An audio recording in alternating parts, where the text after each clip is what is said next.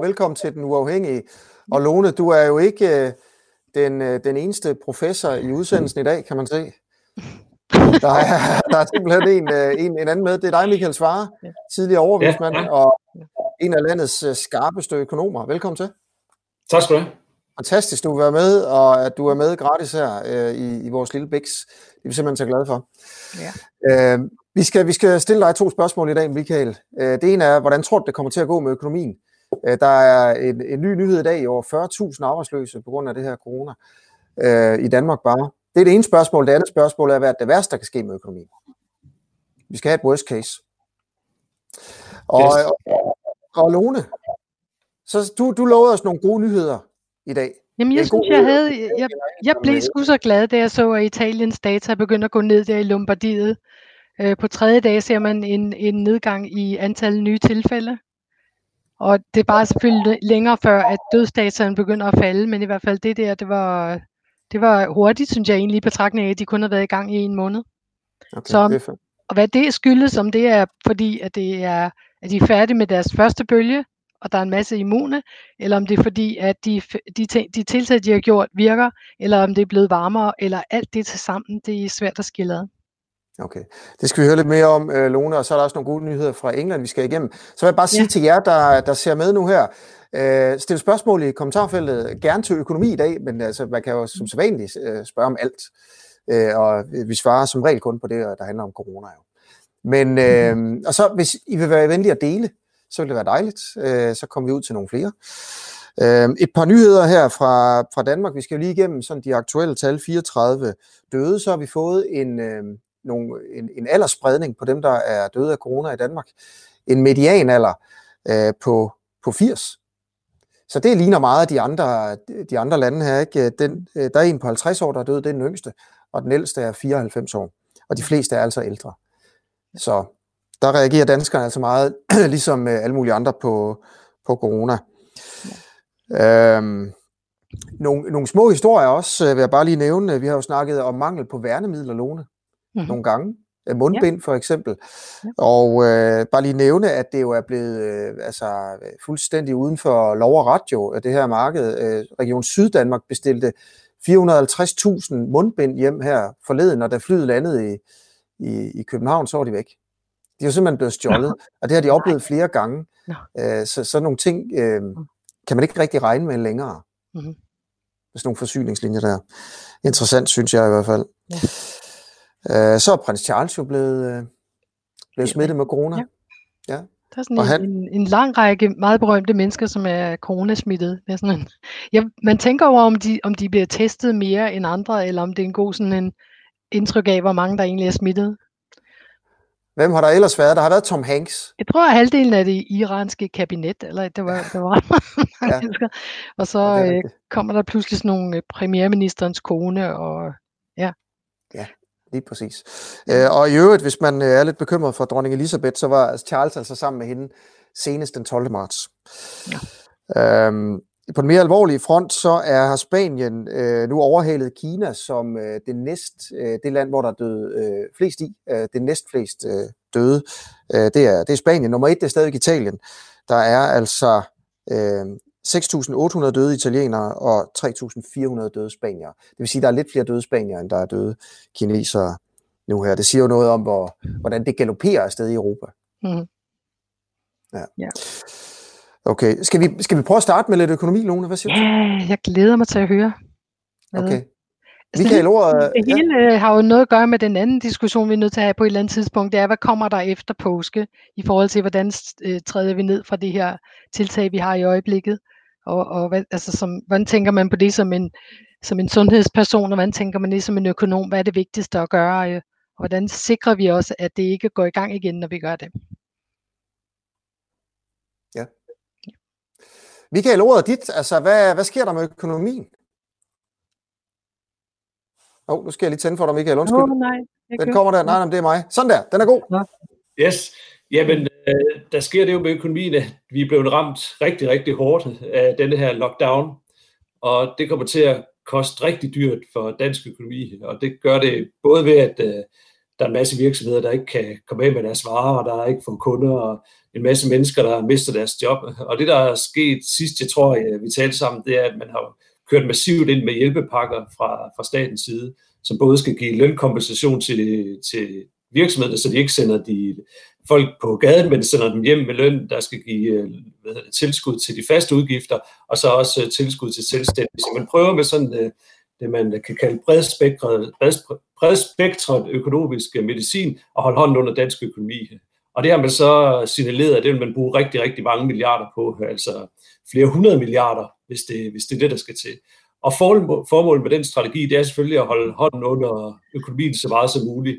Og hvis det lykkes, og hvis det lykkes at inddæmme smittefaren, og hvis det lykkes øh, hurtigt at komme tilbage i gear igen, jamen så kan det betyde, at de langvarige økonomiske omkostninger ikke bliver så store, som de alternative bliver. Okay. Og det, der kan give store økonomiske omkostninger på lang sigt, det er jo, hvis der er masser, der mister deres job, hvis der er masser af virksomheder, der går ned og hjem, og man så så at sige skal starte forfra med en stor del af økonomien, og ikke bare kan fortsætte der, hvor man så at sige slap, inden coronakrisen kom. Så det er det scenarie, man spiller ind i, det er, at det bliver dyrt, uanset hvad vi gør. Altså det, det, er, det er uomtvisteligt. Så er der et spørgsmål om, hvem skal betale regningen, der er. Altså den store nedgang i økonomien, hvem skal betale den? Og det, som staten har valgt at sige, det er at sige, okay, vi vil gerne tage broderparten af den regning, med henblik på, at økonomien kommer så godt igennem krisen.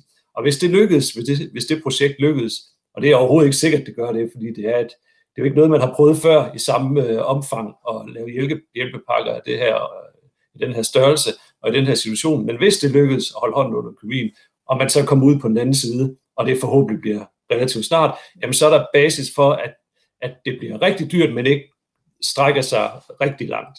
Så det er, det er så at sige ønskescenariet. Det er sådan set, at det lykkes med de her hjælpepakker. Det bliver dyrt, det gør ikke så meget, at det bliver dyrt, så længe det er staten, der betaler, fordi staten har meget, meget dybe lommer, og staten kan relativt let optage gæld, som den så selvfølgelig skal betale renter af efterfølgende, men det er faktisk heller ikke så stort et problem, fordi at, øh, vi har en meget høj kreditvurdering, og vi har en meget robust økonom- en offentlig økonomi. Så sådan økonomisk set, så er det egentlig ikke så, så skræmmende, som det kunne lyde, men det vigtige det er, at det lykkes for de her hjælpepakker at holde hånden under virksomhederne, og sikre, at der ikke er alt for mange mennesker, der har mistet deres job. Det lyder fornuftigt. Jeg bliver nødt til at spørge, nu er jeg, nu er jeg lidt en økonomidiot, men altså, hvor kommer alle de penge fra? Vi ser G7, vi ser USA, vi ser alle mulige steder komme op med trillioner eller et eller andet. Hvor er det, de låner dem, eller hvem er det egentlig? Hvor kommer, hvor kommer så mange penge lige pludselig fra? Jamen, de kommer fra forskellige steder fra, men altså enten så kan man, øh, altså dybest set, så kan man gøre det på to måder. Det ene er, at man kan udstede nogle statsobligationer, som man så sælger på de finansielle markeder. Så det vil sige, at øh, pensionskasser eller investeringsforeninger, de kan købe danske obligationer, og det, eller udenlandske. Og det, har der, det er der en mulighed for. Og så kan du selvfølgelig sige, at hvis alle lande skal ud og låne kæmpe store milliardbeløb, er der så overhovedet købere til det? Og det vil der nok ikke være. Men så er det næste, den næste køber, det er så nationalbankerne, mm. hvor de kan, så at sige, lade sædelpressen køre, og så købe de her statsobligationer. Og det er det, man ser, at, øh, at øh, Fed i USA har gjort i stor stil her efter finanskrisen, den japanske centralbank, ECB har gjort. Der er der så i Danmark, er det så lidt, uh, lidt specielt, fordi vi har et fastkurspolitik, uh, og det gør, at så er det ikke helt så let for den danske nationalbank at, at ud og købe danske statsobligationer. Men uh, forhåbentlig så bliver det heller ikke nødvendigt for dem at gøre det. Så lad os, øh, lad os antage, at det, der bliver behov for i Danmark, det kan man klare ved, at, øh, ved at øh, investorer, institutionelle investorer, de opkøber de her statsobligationer. Men det er, det er den måde, det fungerer på. Der er en ting, jeg virkelig er nødt til at forstå med det her, det er, hvad de forskellige tiltag, vi har lavet, kan inddeles måske i nedlukning af store begivenheder, øh, lukning af skoler, øh, at, vi, at vi skal arbejde hjemmefra, og så det der med grænsekontrol. Kan du sådan sige noget om, hvad for nogen, hvis du ville starte op med et eller andet, hvis du skulle lempe på den her pakke, hvor ville du gøre det sådan, det var bedst for økonomien? Ja, men det, jeg, tror også, jeg tror også, vi talte om det sidste gang. nu bliver det mere sådan Ja, og der, der, der, der, var jeg meget tilbage, der var jeg meget tilbageholdende med at, med at sådan rangordne sådan sige, de økonomiske omkostninger ved de forskellige tiltag, og det tror jeg stadigvæk, jeg vil være. Men jeg tror, at det, som jo også var det andet oplæg, du havde, Asger, der, som du også sagde, Lone, der, vi skal også tale om, at hvordan kommer vi ud af det her? Fordi det er sindssygt dyrt. Ja. Og det, man risikerer jo at ødelægge folks uh, livsværk at deres virksomheder går konkurs, og utrolig mange familier de mister deres job. Så der er virkelig en meget hård prioritering i forhold til den økonomiske omkostning og den sundhedsmæssige omkostning. Så derfor så skal, der, så skal man begynde at tænke rigtig, rigtig grundigt over en exit-strategi på nuværende tidspunkt, for og, og få, hurtigt få økonomien i gang igen. Og der begynder sådan nogle overvejelser, som du er inde på, selvfølgelig at være ret presserende. Altså når vi skal åbne op, eller når politikerne skal åbne op, hvor skal de så starte hen? Og, og der tror jeg, det er bedre, at, der er nogle, at, at det, som økonomerne gør, det er selvfølgelig prøve at få svar på det, du spørger om, og sige, ja, hvor kan være det for nogle tiltag, der har de største konsekvenser? Kan vi sætte økonomisk omkostning på dem, og så give dem til politikerne, og så kan de koble det med det sundhedsfaglige input, og så kan de træffe en beslutning på baggrund af det. Men, men det er sådan noget, øh, som sådan nogen som mig, vi sidder og kigger på nu, det er at prøve at regne ud, jamen, hvor er, hvor er det, økonomien bliver ramt, og hvor er det, omkostningerne er højst, og hvor er det så oplagt set for økonomøjne og lempe, og er det så i overensstemmelse med, hvad det også er sundhedsfagligt øh, ja. forsvarligt, så er det selvfølgelig super godt. Og det, det, det er det, vi arbejder på i den her uge og næste uge. Det gør både sådan som os, det gør det selvfølgelig i centraladministrationen, og det gør de alle mulige andre steder, hvor der, hvor der sidder økonomer og tænker. Har I et svar endnu? Nej, men øh, der er jo, der er jo mange...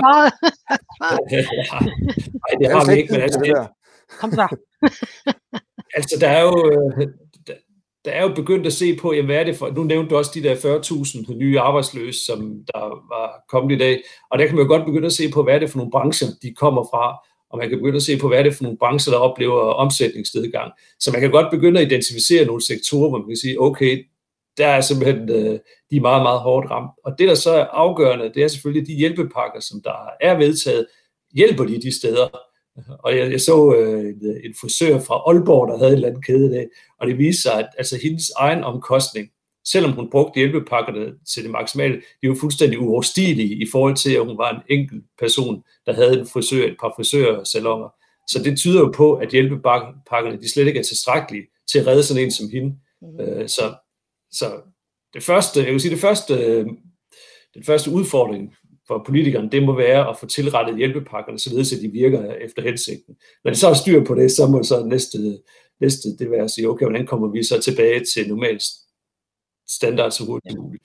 Og jeg vil sige, Fordi fra vores felt, der er, vi, der er vi jo allerede meldt ud. Altså alle de der ting, vi gør, at, at der, der er kun en, der stikker ud som noget, der ikke hjælper så meget, som vi ser det, også, når man er midt i en epidemi, og det er grænselukninger. Alle de andre tiltag, de giver mening for at presse øh, øh, tilfældene ned, så vi så sundhedssystemet kan følge med. Det er det, vi gør. Men, ja. men hvad, hvordan ser I på det? Hvad hvis man lukkede grænserne op, for eksempel? Det hjælper økonomien meget? Altså, det, det ved jeg ikke, om det vil. Altså, det, det, det tror jeg egentlig... Altså, jeg ved det ikke, men det, det tror jeg ikke, det vil, fordi at der jo stadigvæk er forbud mod at rejse over grænserne. Eller, eller, eller der, er der, er der er jo det der med, at man skal holde social afstand, det gælder jo både på denne side af grænsen og på den anden side af grænsen. Mm. Så jeg ved ikke, hvor meget det egentlig vil betyde, om folk de begynder at rejse frem og tilbage. Så jeg, jeg tror ikke, den okay. Ja. har den store betydning. Men det andet, der bliver diskuteret meget, det er jo selvfølgelig det der med, at man skal overgå til nogle andre strategier i forhold, det er jo nok dit område, Lone, altså ja. om man begynder at teste noget mere, at lade folk simpelthen gå mere rundt med hinanden, og også det med, at man skal lade yngre gå rundt og så holde de øh, lidt ældre medborgere indenfor, og så simpelthen komme i gang igen på den måde. Ja. Og det ved jeg ikke, det kunne være interessant at høre. Hvad, ja, så den, den store, dagens store nyhed fra vores felt, det er jo netop, at, øh, at øh, WHO har virkelig kommet ud meget klart og sagt, hvad, hvad laver I? Hvorfor lukker I samfundet ned? Det hjælper jo ikke på sådan en sygdom. I skal i stedet for komme efter og finde hver tilfælde, finde alle deres kontakter, teste dem alle sammen og slukke for det på den måde. Og jeg, jeg er bare sådan, jeg, jeg er ikke enig med det. Jeg synes, at det ville være en rigtig dårlig plan, og jeg tror faktisk, det er ret umuligt at få det udført ordentligt. Nu sagde jeg det helt bramfrit. Men jeg synes faktisk ikke, at det der hjælper. Jeg synes, det vi laver nu er en god idé. Altså fra, fra et epidemiologisk synspunkt. Undtagen grænselukninger, som ligesom ikke er med i min forståelse af, hvad der hjælper.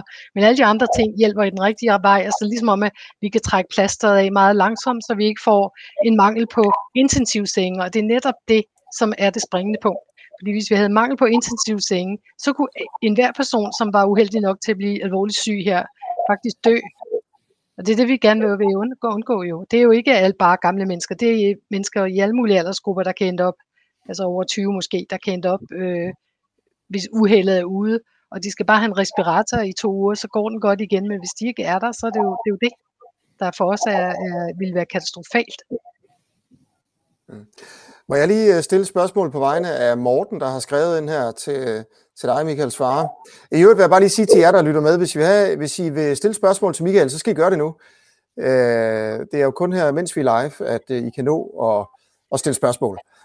Øh, Morten vil gerne skriver her, man hører kun om, hvor mange der bliver fyret, men der er jo mange virksomheder, der ikke er lukket. Er der et overblik over, hvor stor en del af erhvervslivet, som stadigvæk kører?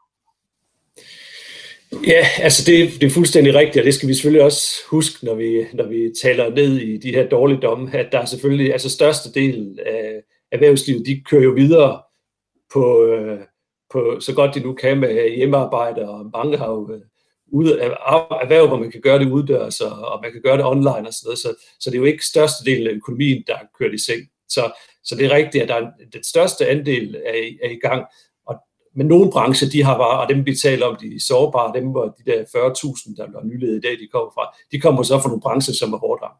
Men det er rent nok, der er en stor, stor andel af erhvervslivet, der stadigvæk kører videre. Jeg har ikke øh, det præcise tal på, hvor, hvor, hvor, hvor hårdt hver branche er ramt, men altså, jeg vil tro, der er nogle brancher, der altså overhovedet ikke er ramt. For eksempel øh, detailsektoren, øh, den supermarked, jeg tror ikke, de lider den store nød for tiden. Mens omvendt så øh, bestseller, de, øh, de ser ud til at, at bløde ret meget. Så selvfølgelig er der stor variation. Jeg lovede lige her i starten af udsendelsen, øh, Michael Svare, at øh, jeg også ville give dig spørgsmålet, hvad er det værste, der kan ske med økonomien? Fordi det var jo også i øvrigt det her worst case scenarie, skal vi jo lige have frem. Øh, lidt apropos har man jo lidt en fornemmelse af, at det var et, et, et scenarie, der blev negligeret i sundhedsmyndighederne i hvert fald. Jeg har en kammerat for eksempel, der overvejer at købe en lejlighed nu her.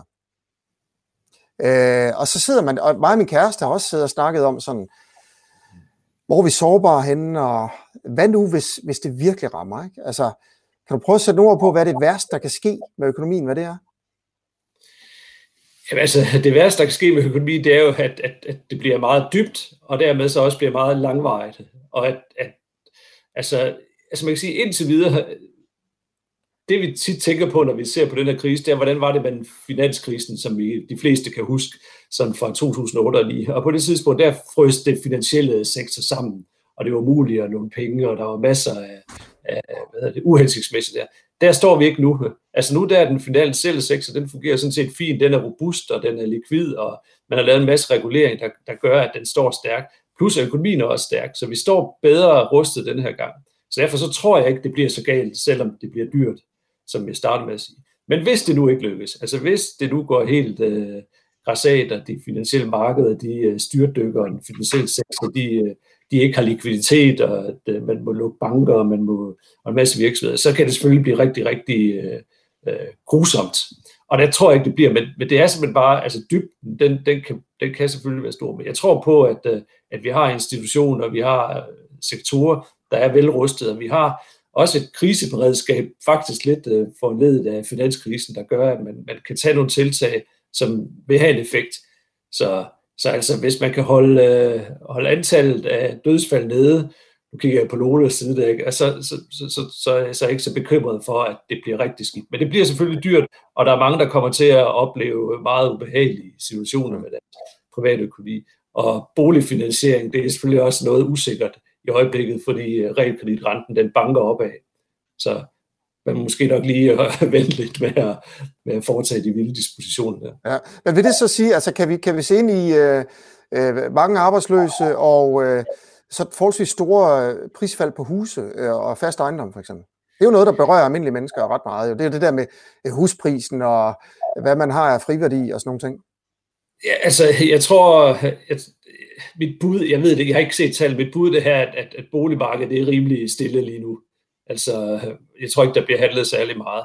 Men hvis det bliver, hvis det bliver en relativt kortvarig øh, situation, vi er i, og vi kommer ud på den anden side og ser, jamen prøv at høre, realkreditmarkedet, det fungerer sådan set fint, og hjælpepakkerne, de har, de har virket relativt godt, så tror jeg ikke, der bliver nogen store prisfald. Og hvad er et relativt kort periode her? Altså, hvad, hvor, hvor, ja, hvor, langt, hvor langt skal det vare, før det går mere galt end det? Jamen, jeg tænker, at to-tre måneder, det er, det er vel sådan relativt uh, overkommeligt. Uh, det, det April, er det ikke. maj, juni. Ja. Okay, hvad hvis det var indtil september? Jamen, jamen så, er det, så er det jo værre. Altså, så kommer man selvfølgelig ind over sommerferien, og der plejer i forvejen ikke at ske noget, men nej, så bliver det selvfølgelig værre. Jeg, jeg, men, men det er, altså, det er, det er jo midlertidigt, det her. Det, det, det, det er jo det, vi går ud fra. Så derfor så er det også noget, der på et eller andet tidspunkt, så står vi på den anden side, og så kan vi sådan set gøre krigsskaderne op, og, og på det tidspunkt, så kan man tage stilling til, om det får, får mærkbare konsekvenser for boligmarkedet. Altså jeg tror, det med boligmarkedet, det er jo, hvis, hvis folk de, øh, bliver nødt til at sælge deres huse, fordi at de mister deres job og ikke kan betale deres øh, afdrag, så er det virkelig, altså så begynder det virkelig at se skidt ud, hvis der kommer et kæmpe udbud af huse øh, på markedet, og så kan priserne falde drastisk. Men det tror jeg ikke kommer til at ske, øh, dels fordi at realkreditinstitutionerne, de er jo også signaleret, at de også vil holde hånden under boligejerne i den her situation. Så jeg tror, at, at hjælpen, hjælpepakkerne og bankernes øh, overbærenhed og realkreditinstitutioners overbærenhed kan gøre, at vi kan, vi, kan, vi kan overleve ret langt, uden at det får store konsekvenser. Og så når vi kommer ud på den side, så må vi se, hvordan det finansielle marked, de, de, hvad renterne er der. Altså lige nu, der går de op, og et eller andet sted, så er det måske øh, meget godt, fordi vi altid vi har været trætte af de negative renter, vi har haft, så det er faktisk meget godt, at renterne stiger lidt. Men hvis de så, så skal de bare helst ikke stige for meget. Lone, det lyder vel ikke så galt det her, vel? Hvad tænker du som sådan? Altså, jeg, jeg sidder bare og lytter og hvad, hvad sker der for det, mig? Det, jeg sidder og tænker på, at for mig er sådan en pandemi et stød. Det er noget, der varer i vores erfaring cirka, i hvert fald et år eller et eller andet. Så har vi været igennem, så er populationen blevet immun, så begynder tingene at normalisere sig. Ja, nogle gange så er der en bølge til eller et eller andet, men det er det, det, er det lag, vi snakker om. Altså, vi kan jo ikke komme igennem det hele på tre måneder, tænker jeg. Fordi vi kan simpelthen, altså med mindre, altså vi, vi får det at se snart, fordi en eller anden dag får vi de der antistoftest op at køre, og så får vi at vide om Italien for eksempel, om Lombardiet nu er helt immun, og, og ikke er særlig sandsynligt en bølge til. Før vi har det, så, så, vi faktisk, så ved vi ikke det. Ja. Nej, jeg skal... Der kom en ud i dag fra, det var den, jeg sendte til dig, Asger, hvor, hvor, de, hvor en anden, en, en gruppe fra Oxford foreslår faktisk, at allerede er 50 procent af alle britter smittet med det her. Og så er man jo op på herd immunity eller flokimmunitet, så behøver der ikke komme mere af det. Men det, hvorfor ved vi ikke det? Det er nemt at vide, man kan bare teste populationen på antistof, altså, som er på at, at immunitet. Det kan være rart at vide. Ja. ja. Okay. Uh, Nils uh, Tudor Winter, han siger her, at huspriserne de falder så enkelt af det. Uh, folk uh, kan eller vil ikke købe ejendom i den her situation. Uh, man tør simpelthen ikke. Altså kan der ikke være sådan en, uanset hvad, hvad der er tal og sådan noget, så er der kommet en stor usikkerhed blandt folk, Michael svarer, og så holder folk op med at handle, og så falder priserne. Jo, altså, og det, det er også det, jeg prøver, altså, det er klart, at uh, retningen, det vil selvfølgelig gå mod prisfald, men, men for at, at priserne de skal falde, så skal der på en eller anden måde ske noget både på efterspørgselssiden og udbudssiden. Og det er klart, at efterspørgselssiden, den falder nu, så folk, de får ikke uh, solgt de hus, de har sat på markedet. Men til gengæld så er der heller ikke nogen, der vil putte deres øh, hus på markedet, medmindre de virkelig er presset til det. Og det er jo det, jeg prøver at sige, at, at hvis de skal være presset til det, jamen, så skal det ikke være, fordi de, bliver, de ikke kan betale deres øh, afdrag, eller de bliver skilt og et eller andet.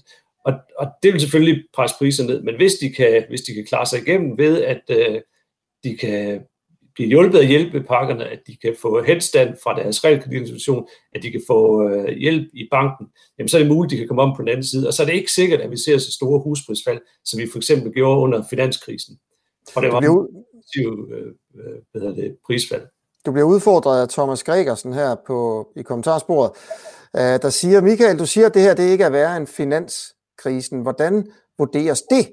Dags dato, kolon, cheføkonom i Dansk Industri, Allan Sørensen, påpeger, at nedgangen i økonomien vil svare til et fald i det danske national, bruttonationalprodukt på 7 procent. Øh, og det vil altså slå selv de værste år under finanskrisen. Yes, og det, det er rigtigt. Og det jeg mente med finanskrisen, det var, det var i forhold til det langsigtede forløb. Altså det, som finanskrisen gjorde, det var den, den så at sige, frøs den øh, finansielle sektor. Her, hvis hvis den finansielle sektor så at sige kommer igennem i god behold, jamen så er den klar til at yde lån og give øh, penge til folk, der vil investere og, og efter, og så kommer vi, får vi en, en, en hurtig uh, tilbagevending til normal situation. Og det var det, finanskrisen den trak ud og trak ud og trak ud. Vi havde mange, mange år i dansk økonomi, hvor selvom faldet ikke var så stort, så trak det ud uh, i overvis. Og der tror jeg, i, i den her situation, der det bedste scenarie, det kan være, at vi kommer til at tabe rigtig meget på kort sigt. Og jeg er enig i, at de der bud fra DI på 6-7% af bruttonationalproduktet, som svarer i omegnen til øh, 120 milliarder i tabt værdi, at det er, fuldst, det er helt realistisk. Men jeg tror, de kommer hurtigt. Altså, de kommer måske her i anden, tredje kvartal af 2020, og så hvis vi kommer tilbage, jamen så, så kan vi køre videre, måske ikke i fjerde kvartal, men måske først i første kvartal 2021, og så har vi haft et stort tab, men det er ikke noget, der strækker sig langt ud som finanskrisen. Så det var det, der var min pointe, men øh, jeg er helt enig med, med den person, der kommenterede det der, at det bliver rigtig dyrt, og det tror jeg også, det, var, tror jeg også, det bliver. Og faktisk så DI's øh, analyse der, der var baseret på vurderinger inden den, den her lockdown, den blev påbegyndt. Så, så analysen, hvis man gen øh, opfriskede den, så kunne faktisk godt give øh, estimater, der var større end de 6-7% Så det bliver rigtig dyrt, som vi også startede med at sige. Andre lande øh, spørger Anna her, eller øh, siger hun, de, de har forskellige restriktioner i forskellige dele af landet. Det har man også set i Italien. Øh, mange restriktioner i den nordlige del af Italien starten, og, og ikke så mange i den sydlige del. Øh, er det en, noget, der var en god idé i, i Danmark? For eksempel Nordjylland. Åbne op for Nordjylland, for, øh, for, både i forhold til smitte, og, men også åbne op for økonomien. Øh, er, det en, er, det, er det realistisk? At man, kan man gøre det på den måde, Michael? Jamen det er også det, øh, Lotte og jeg, vi talte om lige før, hvor Lotte sagde, at jamen, hun er ikke enig i den, det, som WHO har været ude og sige i dag, hvorfor ikke bare åbne op og så teste folk, fordi det, der er jo den der risiko for, at det kommer til at koste menneskeliv. Var det ikke så jeg forstod dig, Lotte. Jo, jeg synes bare, det er ressourcer dårligt brugt. Jeg synes, at man skal holde øjnene på bolden, og så øh, og, og holde os den der strategi, vi har med at trække plasteret langsomt af. Den der anden, den er, det er distraherende, og det er, jeg tror, det er sådan et forsøg på faktisk at stoppe epidemien, og det tror jeg simpelthen ikke er muligt, når man er på, på det tidspunkt, vi er nu, hvor den rigtig er i gang, og der er mange flere tilfælde, end vi måler. Der skal vi ud og finde 50.000 mennesker, som vi ikke i øjeblikket har tjek på, finde dem og deres 100 kontakter, og så skal vi teste dem alle sammen, og så alle dem, der 50 kommer... 50.000, Lone. 50.000. Hvor ved du fra, hvad det er? Jamen, det bygger okay, på den tese om, at der er rigtig, rigtig, rigtig mange smittede, Lone. Du ved det ikke. Du ved det ikke. Det er Nej, men det er, det, det, altså hvad ved vi nu? Vi ved, hvor mange tilfælde, der bliver indlagt på hospitalerne. Det er simpelthen bare toppen af pyramiden. Der er i hvert fald 10 gange flere. Jeg vil skyde på, at det er endnu flere. Rigtig mange endnu flere. Der er eksperter, der mener, at, der ikke er så, at mørketallet ikke er så stort, som det du mener, ikke også, Lone? Øh, jo, de sidder på WHO. Præcis. Ja. Så det er sat. Ja, men hvis jeg lige skulle svare... Nu har jeg lukket, lukket cirklen.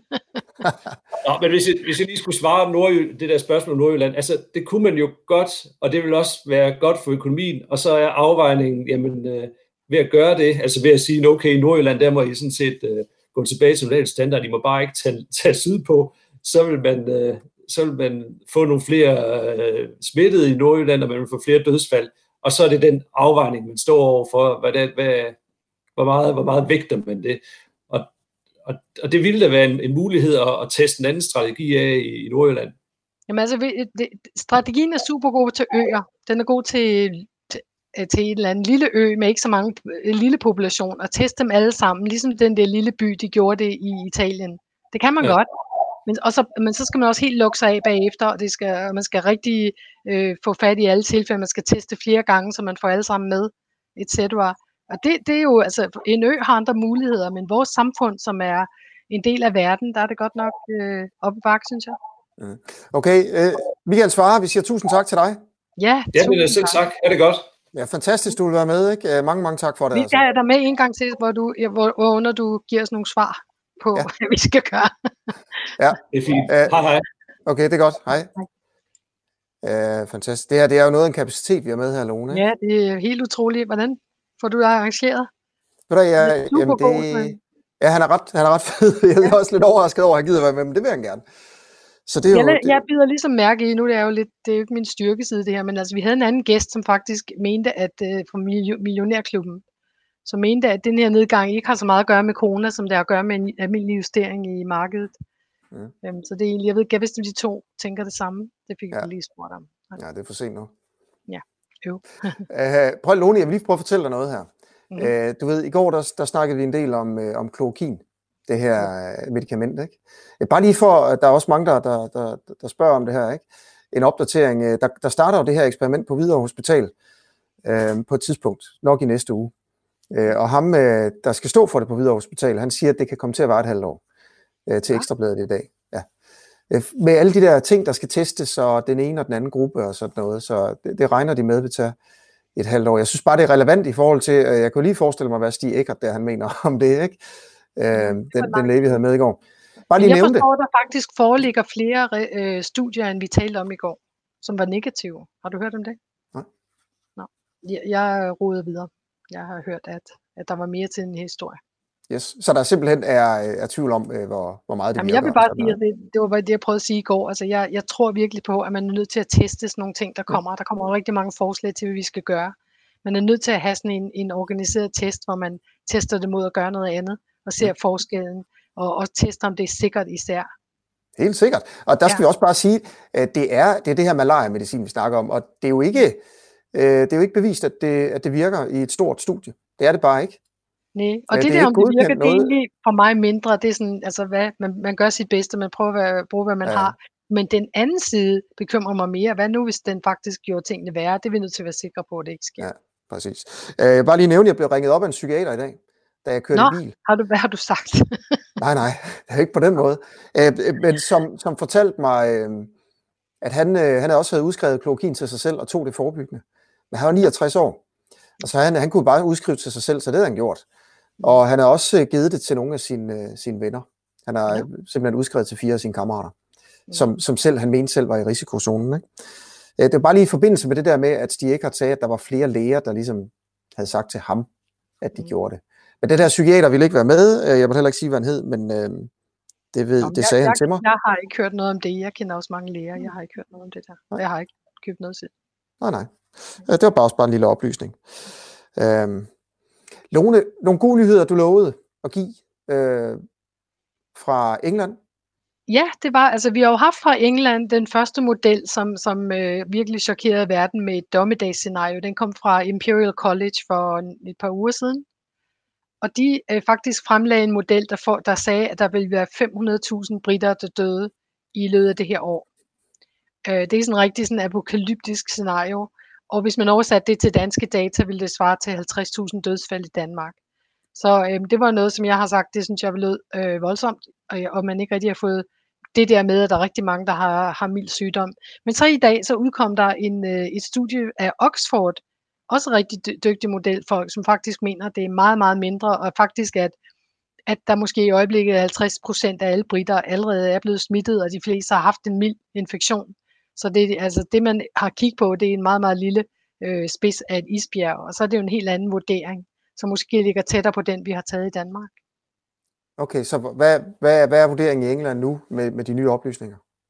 Jamen nu må Boris jo ses på det så. Så nu har han to grupper, som har forelagt to meget, meget, meget forskellige scenarier. Og jeg er simpelthen nødt til at læse det der. Jeg har simpelthen ikke haft tid igen. Jeg skal læse det der papir ordentligt og finde ud af, hvordan, øh, hvad, hvad det er, de har, øh, hvad det er for nogle øh, ting, de har øh, øh, sat ind, som, som, øh, til, så det bliver sådan der. Men jeg siger bare igen og igen, altså hvis man virkelig vil have svaret, så kunne man jo bare gå ud og teste øh, en, en repræsentativ øh, del af befolkningen for deres øh, immunitet, så man ved, hvor mange procent, der har fået smitten allerede. Ja. Ja, men det er jo det, vi venter jeg på. Ikke, men... Jeg kan stadig ikke finde nogle af de øh, data. Jeg kan ikke forstå, hvorfor det ikke er blevet gjort endnu. Testene findes. Jeg ved, de kan købes på nettet. Men, men de er ikke helt testet i forhold til krydsreaktivitet med de andre coronavirus, som vi har. Det forkølelsesvirus. Mm. Men det, men det du gerne vil have, det var, at man et, et eller andet sted, altså hvad sige, Sydkorea eller i en eller anden by i Italien eller et eller andet, bare testede alle, altså også dem, der ikke anede, de var, dem, der ikke har nogen symptomer, eller for simpelthen at finde ud af, hvor mange har sygdomme, og hvor mange har haft den. Ja. Hvorfor har de ikke gjort det noget sted i verden? Det kan jeg ikke forstå. Ja, så altså, det er jo noget, man, man gør helt, altså vi, vi gør det efter hver, altså for eksempel efter 2009 influenza-pandemien, blev det hurtigt gjort i mange lande. Der bliver der for eksempel, jeg har set på nogle studier fra England, hvor de fandt 20-25 procent havde fået, øh, havde, havde fået infektionen i den første bølge, og de kunne også se, at der var rigtig mange af de gamle, som var immune. Øh, de havde faktisk antistof, der beskyttede dem fra før, at viruset kom, det nye svineinfluenza-virus. Så noget, de havde fået af beskyttelse for deres barndom. Så derfor så, øhm, så, så, så, så vidste man altså rigtig meget på det tidspunkt om, at den var kommet godt igennem populationen egentlig. Men hvad ved vi nu? Vi ved ikke noget. Altså, det, det, det er, mm, jeg håber virkelig, at... Har du en forklaring på det egentlig, Lone? At, at der ikke er lavet de her vigtige, vigtige tests og undersøgelser nu? Nu føler jeg mig sådan stille involveret, fordi jeg er selvfølgelig begyndt at skrive øh, forskningsansøgninger om det her. Men øh, altså sammen med altså alle, som, så der er faktisk rigtig mange, der gerne vil vide svaret på det her fra min verden. Så, men øh, altså, det, er jo, det er et felt, som egentlig sådan teoret, eller øh, typisk ikke har særlig meget øh, penge. Fordi det, det er ikke et klinisk felt, det er mere sådan et, et eller andet epidemiologisk felt, men, men grundforskning i epidemiologi, så ligger ikke sådan til højre benet, hvor man skal finde øh, forskningspenge til sådan noget egentlig. Okay. Nu har jeg lige, mens du har snakket, har fundet noget frem, jeg egentlig ville have haft med i går. Nogle, som måske, som jeg tænkte, måske ikke, selvfølgelig ikke kunne svare på dit spørgsmål, men var lidt interessant. Det er, hvor mange, du ved, det er, hvor mange man har testet i Danmark, det her. Jeg ved ikke, om du kan se det. Jo. Øhm, øh, og øh, så er det, hvor mange, det der ud til, til højre, en procentsats, ja. Ja. det er, hvor mange af dem, man har testet, som har haft en positiv test.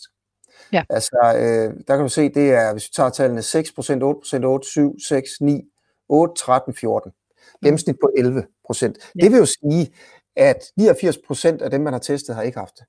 Og vi tester jo kun dem i Danmark, hvor man har en formodet mistanke om, at de har det. Ja, Hvad? altså meget, meget stærk mistanke, fordi de er meget, meget syge med symptomer, der ligner covid. Så Lige det, man skal lægge mærke til, det er, at procenten går op. Det betyder, at der er mere og mere virus. Altså, der er mange grunde til, at man kan ligge der med de symptomer, men det er mere og mere almindeligt, at det er covid, der, der forklarer deres hospitalisering. Men skal man ikke det, også det, det er helt konsistent med, hvad man vil forvente at se, når sådan en epidemi udvikler sig. Okay, så jeg tænker, man kunne også lægge mærke til her, at faktisk de fleste af dem, der bliver testet, som faktisk er syge, de har faktisk ikke øh, corona. Tyder det på, at det, den ikke er så udbredt i samfundet alligevel? Øh, nej, altså, det synes jeg egentlig ikke. Altså, hvis du ser for eksempel midt i en pandemibølge af influenza, hvor mange procent tester positivt i det her, så er der en eller anden grund 50 procent. Det er noget, jeg aldrig rigtig kunne finde ud af, hvorfor det var sådan. Fordi de her tests skulle faktisk kunne fange de fleste. Og du kan ikke bilde mig ind, at midt i en pandemi, så er 50 procent noget andet. Det må være en, en der, der er et eller andet med testen, den ikke fanger dem alle sammen alligevel, selvom vi tror, de gør. Jeg kan ikke rigtig forklare det, men altså det, jeg bider mærke i, det er, at den går opad, og det, det er helt, som det skal være. Altså for indtil at vi forventer, at kuren knækker nok her omkring weekenden, på med alle de tiltag, vi har lavet. Okay, nu må vi se. Jeg tror jo jeg ikke, jeg kan bilde dig noget som helst ind, Lone. du kan altid prøve. Og jo, jeg har en skarp deadline her klokken. Jeg skal i radioen. Øh, jeg skal af om øh, fem minutter. Fint. Vi siger bare farvel nu, fordi vi har også ja. snakket i, i 5 minutter. Tusind tak til jer, der har set med. Ja, tusind tak. Ja, og alle de gode spørgsmål, og bare tak ja. til Michael Kvar igen også. Ikke? Ja. Øh, og så, så prøver vi at få endnu en spændende kilde på i, i morgen. Ja, hvad med vores Jens Lundgren-idé? Kan det han har så travlt, du forstår ikke, hvor bøvlet ja. det er at få den mand på. Altså, jeg ja. kommunikerer med Kirsten, hans sekretær, flere ja. gange dagligt. Og vi laver okay. den ene aftale, så bliver det udskudt, og han, altså... Men, ja, jeg kender det godt. Jeg gør det også selv. Ja. Jeg øh, forstår det godt. Ja. Har, du egentlig, har du en sekretær også, Lone? Nej, desværre, det er kun mig. det er mig, der kommer til at spå så. Ja. Okay, det er godt. Ja. Lone, du skal ja. i radio. Hej. Okay, ja. hej. Vi ses i morgen. Vi ses Eller hvad? Nej, sender ja. vi i morgen? Ja, det gør ja, ja. Okay, hej. Samme. Okay. Hvad tid? Ja. Det er onsdag i dag, Lone. Ja, det er det. Jeg troede lige, det var øh, fredag. Øh, vi sender klokken 4. Troede det var fredag? Ja. Okay, shit. Se, der kan man bare se. ja, okay. Hej. Ja, vi ses. Hej.